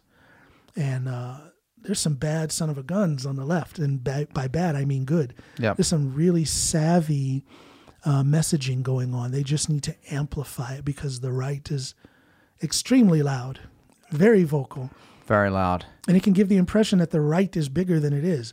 If you look at clean numbers, they have less than 30% of the voting mass in America. Yeah. Yeah. That's not a lot of people. Are you are you optimistic about the future of not just America but Norway and you know are you optimistic about the future of humanity in general? Do you think that Yes. like if you have a look at a global perspective of the world, you know m- you know there's a you know a theory of like a, like a clash of civilizations between say for example you know Europe, America, China, Islam. Do you think that on a larger time scale in the next 10 20 years that there's going to be more global um, unity, or do you think that there's going to be less? I think there's going to be more global unity. I think most people, if you take climate change, for example, most people are on board with climate change and that we need to do something about it. Um, if you take uh, basic human rights, most people in the world are for that.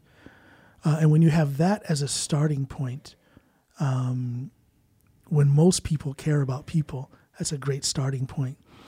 Uh, again, I believe that the naysayers, uh, I believe that the political right, uh, on a world ba- worldwide basis, not just in America, but on a worldwide basis, the naysayers to climate change, the political right, uh, the people who are against immigration, they they're good at messaging. They talk very loud. Uh, it may not be very clear their message, but it is presented in a way that tricks people into thinking it's quite simple um, and they're very loud. They're very vocal, but I can't believe them. I don't believe. I don't believe that most people ascribe to anti-climate change, to anti-immigration. Um, most people are good. I, I think most people are good too. Yeah. I definitely think so. And I think that, like, at the risk of sounding cheesy, one of the things that is going to unite people is is love. And I, I totally agree. I think Yeah. so. And I'm the result of uh, my father's Maori, my mother's uh, Australian, you know, white. You're African American. Your children are mixed race. Yeah. I think you're starting to see people falling in love with people who are different from them genetically, but Yeah. they connect with them on a you know on a level that they find very attractive. those artificial walls that separate us uh, because of skin color or national origin and all that stuff, it's being broken down. And again, some people in a certain subgroup of society will shout that down and say it's a bad thing, but most people are either indifferent or all for it. Yeah. I'm People I'm are the same. People, most people are good. Most people are good, man. And the thing is, like, I think when you have a look at um, keeping uh, genetic populations so unmixed, it, Yeah. it's not healthy. No, it's it's definitely not healthy, and we can see that in um, we see that across society. Um, you you have s- somewhat segregated areas of Oslo. What's the benefit to that? We have somewhat segregated uh, areas in, in Drammen, where I live. What is the be- what what are the benefits of, of it being that way? Are they segregated economically? Well, that's the thing. Yeah. Uh, they are initially segregated because of their race or, or, or national origin, which then, through one way or another, I have many thoughts on how it happened, but through one way or another, it leads to an economic segregation where these people are marginally poorer, much worse off than the rest of Oslo or the rest of Drammen yeah. which then leads to this cyclus of poverty, uh, crime, mental trauma, societal uh, uh, being outcast somewhat from society. yeah. And then it just goes around and around. It becomes a generational thing. Back to what I was talking about the cities in America where you might be the third or fourth generation of poverty. and that poverty started with what? Uh, uh, segregation is where it started. Yeah. F- also physical segregation. In, in other words, back, uh, Chicago, for example, you've heard of redlining, where it was literally on a map of the city, and the city planners would would cut off areas in red, and say uh, either don't sell any homes because we're talking about when a lot of black people were migrating from the south and into Chicago and other cities in the north and northeast because of job opportunities. So there's all these black people coming into Chicago, and and some racist white people said, "What are we going to do about this?" So they would literally draw lines in red on maps of the city and say, "Don't sell to black people," or "Sell to black people," so that they congregate here. This is going back to, you know, 19, you know, pre 1920 and then for years, decades up into the 50s and 60s, when this redlining was practiced, you can even say that it's to a certain extent practiced today. So when you have that and you're forcing these people into certain areas and keeping them out of others, that's where you get that generational poverty. Yeah. Generational trauma. And I believe that that is happening in spots all over the world. It's happening here in Oslo. It's happening in Drammen. I don't know about too much about other cities in Norway, but but uh, yeah, even even Norway has that problem. Mm. So open open your mind, open your door literally to people who look different and who have lived different than you, and you'll see that most people are good. I think so. I think so. And you know where I am very fortunate, and I think you are too, mm. is um, when we're doing say for example stand-up comedy yeah. you get to meet a lot of people yes. from all different walks of life yeah. that's where we first met yeah. and i have a lot of friends in the stand-up community in oslo and in norway that have different multicultural backgrounds yeah and it just kind of becomes this natural melting point for people and you get to hear their ideas right. and you get to hear their perspective and they fucking entertain you at the same time, which I think well, is amazing. Heck, it's a heck of a learning experience. Plus, you get that entertainment on top of it. It is so heck, good. So, so people who cut that off, who cut that out of their life, actively keep uh, that exposure to other cultures and other and different kinds of people, and they cut that willingly out of their life. They're missing so much. So much. so much to learn. There's so much to learn, dude. when's your next comedy appearance? What's what's happening with your comedy? What what what what, what are we doing? What's happening with my comedy is this shoulder. Yeah. As you see, when I sit, every chance I get, I, am resting that arm because mm. the weight of my arm pulling on my shoulder cuff is it's just murder. Yeah. I'm actually starting to sweat a little now because I'm in so much pain. It's, ba- it's oh, bad. Shit. Yeah. And that's keeping me from getting on stage because it hurts so much I gotcha. just to stand there. Yeah. For 5, 10, 15 minutes to do a to, to do my my my act. Um I wouldn't be able to focus. And So you're in. Would a sling help, or is probably not at this point? No, no. Uh, it, it's such a long story. Everything that they've been doing on the shoulder, but I've had what eight or nine operations since uh, 2016, so it's bad. Yeah. Now the last time I was on stage was the summer of 2020. Yeah.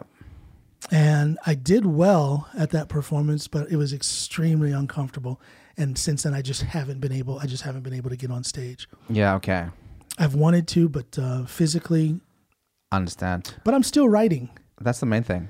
Um, I have tried out little bits of my routine on friends and family, just testing it out. Yep.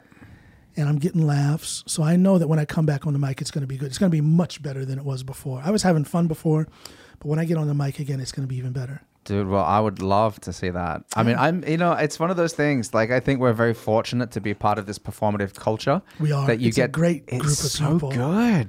People are so supportive. You Oslo comics are wild. I remember the first time I came here. That was the first time I met you. Yeah. And I, I got there maybe almost two hours before uh, the lights went on and people started performing. And there's maybe seven or eight of you guys from Oslo who were sitting around just talking. You guys just have a different swagger. You guys yeah, talk yeah, about yeah. different things. It's wild. Alcohol hits you also people different. I mean, it was I was like, oh my gosh, this it was a whole new comedy world for mm, me. Mm-hmm. You know, being kind of isolated to Drammen and the little districts out outside of Drammen there. Uh, so when I come back, I definitely want to make a footprint in Oslo. Yeah, definitely. It's just a good bunch of people, and It's a good vibe, man. And I think it's a more mature audience too. That's important. It's a very. I think so. uh, mature in that in that they're used to comedy more. I find that people outside of Oslo, depending on the area, who may not have seen that much stand-up comedy, they don't they don't really know what they feel expect. a little uncomfortable. You know, if you get a little raunchy hmm. or you're touching on certain socio-political subjects, hmm. they they don't know that there's supposed to be humor on those things. So I call it audience maturity. They're just not used to, and I, don't want want this to be be uh, uh, taken as my negative view on audiences.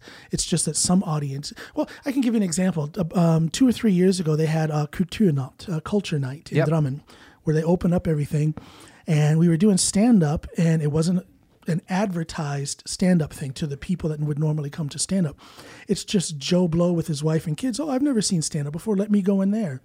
And you could see the puzzlement on their faces. They're like, is that, why are they talking about this? Mm. Is that supposed to be funny? Yeah, it's funny, but should I laugh? You know, so it's all of that. And I don't think you get so much of that in Oslo. They're used to stand up comedy here. I think so. I think you get a like you like that's a good way of putting it. You get mature audiences, Yeah. but you still get a lot of people in the audience, and it's their first time seeing comedy sure. in Oslo or in Norway, or they've been to see people like Dave Chappelle, but they haven't seen any local comics. And that's what is so beautiful about the comedy scene in Norway in general is that stand up is relatively new It's Pretty near. compared to what we have in the States. Yeah. So, Oh, de- oh, for sure. so you have those hardcore fans who are, all, you know, every chance they get, they go watch stand up. But yeah, you do have that, that handful of people who, yeah, they just don't know too They only know what they've seen on TV, Netflix. And you know, one of the best kind of compliments that you can get doing comedy, I've got this a couple of times, is people after the show, they've seen me, they've seen, you know, five, six, seven uh, other great comics, Yeah. and they go, We didn't know that a show in Oslo with Norwegian based comedians could be so good. Yeah. Like, wow, think that was Yeah. fucking awesome. And I've done some shows where it's just like, it's just been like electric. You know what I mean? Like, just the perfect night, the perfect audience, the perfect vibe. And then everything just ends on a high note, and it's just been good times, and everybody leaves real happy. there's really something to be said about that feeling when everything just clicks, everything just falls into place. I've had two shows where um, where it just it, it went perfect. It couldn't have went better. I opened uh, for Bobek Namadi. He had a one hour uh, special, a one hour show, and I opened for him. Did about 20, 25 minutes, and it was perfect. I mean, it just ah, you you you, you almost you almost feel like it's falling on you like oh my gosh i wasn't supposed to say that but i did and it worked Yeah. Uh, so so when it when it falls into place like that it's incredibly inspiring it feeds my creative soul but having said that when it goes bad that also feeds my creative soul Mm-hmm. because then you can go in and study it. You know, I, I record everything I say when I'm when I'm doing stand up, and I love going back. Okay, I, I I felt like shit after this show. Let me go back and listen and figure out why. And it's that analyzation, that that reflection, where you can kind of you know pick up the pieces and rebuild your act. I love that process. It's very technical. It is. Yeah. Because you can understand that, oh, the reason I went wrong was because I started with this and I should have zigged when I zat. Uh, you know, you can piece it up together. Do you record? Yeah, I, every set. You ever you ever walk off the stage and you feel like it went horrible, but then you go listen to it and you're like, oh my gosh, people were laughing. All the time. Yeah. All the time. What is that all about? That's that happens to me too. It's weird. That's I feel horrible sometimes, but I go back and listen. I'm like, wait. Me too. Sometimes I wait days. And I, sometimes I wait too long. Yeah. And then I go, Yeah. oh, and I have Yeah. that icky feeling. So now I actually try to listen to it on my way back home. That's, I, I, that's I, my move. I miss doing stand up. I, I really do. My my performance life, my social life has really, really been reeled in because of this arm. I Mm-hmm. Yeah. just can't do too much. I just can't. It's a constant state of pain. But uh, but you must be very happy that you've got your podcast then, well, that's what has kept me going. right? You know, I started that podcast after I lost my son. He was his loss, my loss, uh, the loss of my son rather was the. See Joe Biden. If Joe Biden fumbled like that, he, what's wrong with Joe? What's wrong with John? There, he's got cognitive issues. You can't lead a country. No, uh, when I lost my son, that's the motivation for me starting my podcast. And it got me through that period. And then COVID hit pretty much right when I started my podcast. I had another operation fairly early in my podcasting process. So that combination of being somewhat immobile because of the operation and being isolated because of corona, uh, my podcast really saved my life. And it turns out that I just love podcasting. Good. Yeah. You know, I- I don't need it to save my life now. I'm fine, but I still do it because I sincerely love it. This right here, these conversations that I have with people, mm-hmm. it's incredibly giving. I learn something from every conversation I have on my podcast. And what's the name of your podcast? It's called the Coming Home Podcast with John Allen. All of that. It's got a long name because I, I found I was searching for a name and I wanted it to be called I wanted it to be called Coming Home. But there's another podcast out there called Coming Home or Coming with a G. Mm. If you notice, mine is C O M I N apostrophe. Mm-hmm. Uh, so I'm like, I can't. I, I need a different name, so I'll just put my name in it, and I'll put the whole thing in the Comin C O M I N Home Podcast with John Allen. If people search that uh, up on YouTube, Spotify, any podcast platform, um, I'm there. Yeah, you're gonna pop up. I went over to video format in January of this year. Before that, it was just audio. Yep. Uh, so now you can see my lovely uh, face in all of its ragged glory. See your big shiny meathead. It's uh, it's uh yeah. Some people like that. I don't know. Yeah, Soupy yeah. likes it. She's still here. I love it. It's So beautiful. uh, I, I just love podcasting. It gives me so much. I learn something every time I'm on. Uh, and my podcast has opened a lot of doors. The TV appearances that I've had, it's because of my podcast. yeah. I've had an episode or I've said something that the media got a hold of, and I would get my invite to TV2 or NRK. Uh, and that is quite the surreal experience to be sitting. I'll never forget the first time I went into TV2 and I'm in the green room and I see a couple of these television personalities, the weather ladies, Isabella, for example. I saw her. Yeah. I've had a crush on Isabella since 2002. Solid. And now I see her and she's right there. it's just, you know, so my podcast has really opened a lot of doors. The latest door, can I make an announcement? Please. Uh, you're going to hear it here for the first time on this podcast. Um, I got a radio gig now. That's awesome. Um, What's the gig? well, the radio gig is going to be called Coming Home with John Allen. It's going to be a two part thing. It's going to be on for two hours on Saturday afternoons. If you look at um, uh, Radio Fresh 24, Radio Fresh 24, uh, it's an FM radio station. Um, it covers all of Viken, parts of Oslo, uh, parts of Östlanda, and parts of Vestfold. So at any given time, there's close to 270,000 potential listeners. Oh, damn. But that's not to speak of what we have online. There's an online audience, which at any given time can be up to over over half a million listeners. So it's a two part show. Part of it will be conversation. I'll have a guest. It's kind of an extension of my podcast. I'll have a guest. We'll talk about relevant topics, but it's going to be. Whereas my podcast is more of an international thing, you know, I can talk about issues anywhere and with anybody. My radio show will be based more on all things Norway Gotcha. maybe some comparisons between the situations in Norway compared with the situations in America. So that'll be the first hour. Uh, the second hour is going to be a lot of fun because it's going to be more of a traditional American radio program. If you can close your eyes and imagine radio programs from the 70s and 80s in urban areas, black DJs, black music. Oh, you're gonna play music? I'm going to play music and oh, talk in between. Oh, Wow, that's eh, wow, that's perfect. It's going to be so much fun. I love music. Music is a part of my very spirit. Yes. Um, this is a dream come true to be able to have a music program on an authentic radio station. And you can play whatever whatever songs you want. I can do the, the the the boss over there has given me full artistic freedom for my two hour show. I can do whatever the heck I want. That's perfect. That's a, that's a, such a good move. You can't ask for anything better um, if you're a, a creator of any type uh, to be given a platform with a million or so potential listeners, and then be told you can do whatever you want. yeah, That's a such a great position to be in. So I can give you the where how people find me on the radio dial. I'll, I can give that to you, and you, when Yeah, you post this episode, people sure. can see it. But I want people to check me out. And uh, Yeah, def- definitely, definitely do that. Sat- Saturday, uh, this coming Saturday is my first broadcast. oh, nice. Saturday at sixteen hundred Norway time. Okay, cool. All right, I'll get this episode out before Yeah. then, hundred percent.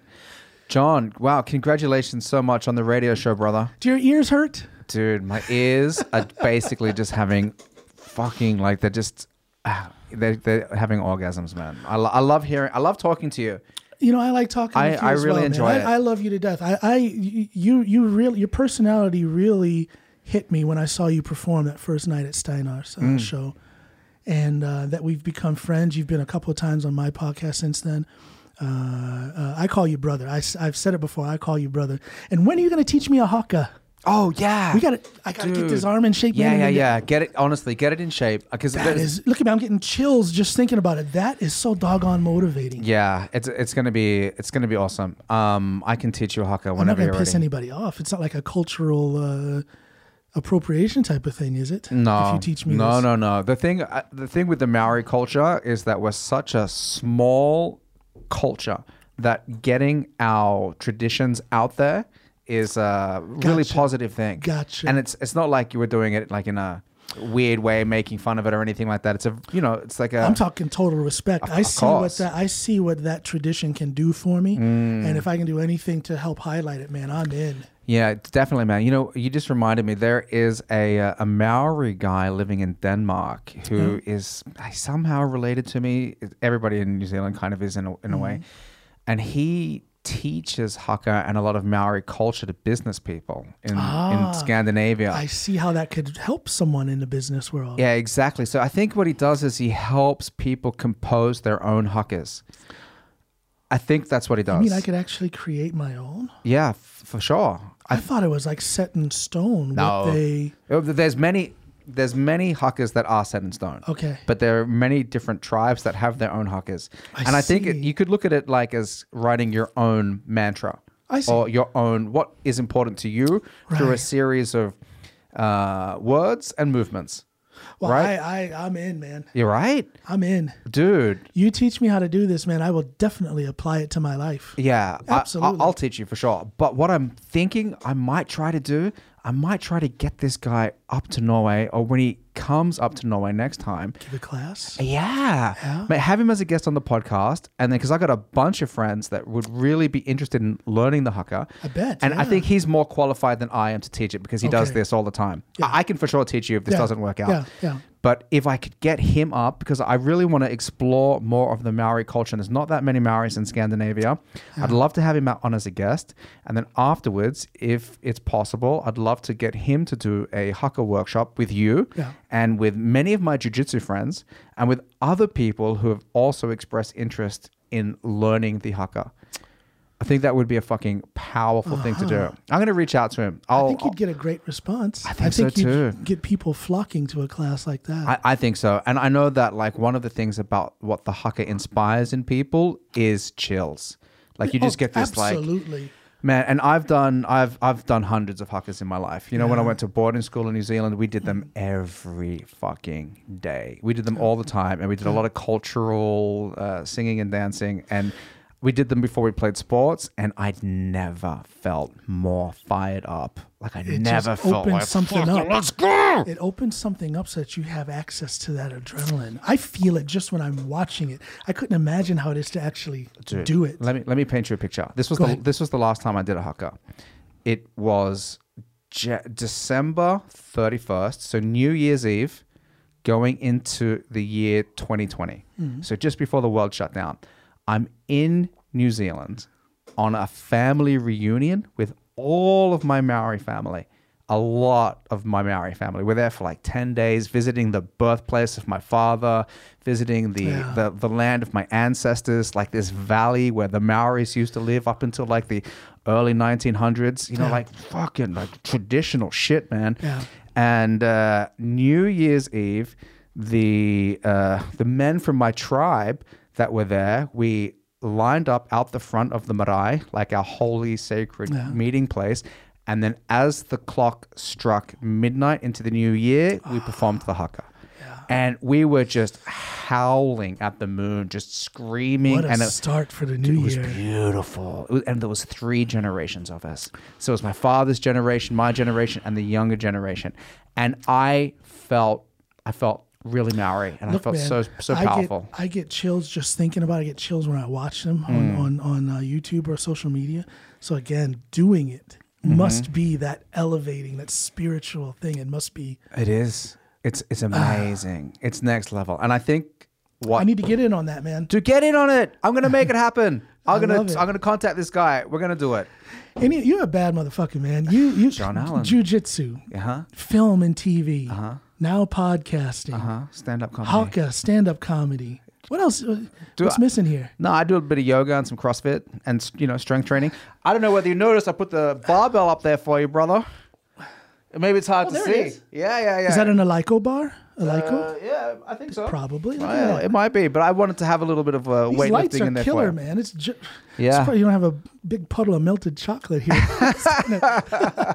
no, man, you you're you're uh, you're a little bit thicker, uh, muscular, more muscular than you were last time I saw you. So you must be doing. Is, is it just rolling with jujitsu that's putting? uh, No, it's a, it's it's a, it's it's a, I've been like lifting a lot of weights lately okay. as well. It shows, man. You look good. Dude, I'm getting thick, son. I'm getting John Right, there you Allen go. thick. Hey, hold on now. There's, hold only, on. there's only room for on that on that uh, platform. There's first, second, and third place. Yeah, okay, I know where I'm gonna be. Yeah, so- yeah. I'm I'm gonna be like somewhere down like place number ten or something. Do, do you do a lot of strength training, or is it more for endurance? Strength. lifting weights. Mostly strength. so you're you're heavier weights and Mhm. yeah, Lower, like I'm trying to do like maybe between four to five reps per set. can't go wrong with that. I don't, right, and I, I'm like I always have one or two left in the tank, And you probably get enough cardio just from rolling with jujitsu, right? I do. I get. Yeah. I do 30 minutes of basic cardio every jujitsu session, which is you know three or four times a week. But I'm actually I'm trying to improve my cardio, so I'm back at CrossFit, Yeah. and I'm trying to do like uh, you know like int- uh, interval training and shit like that.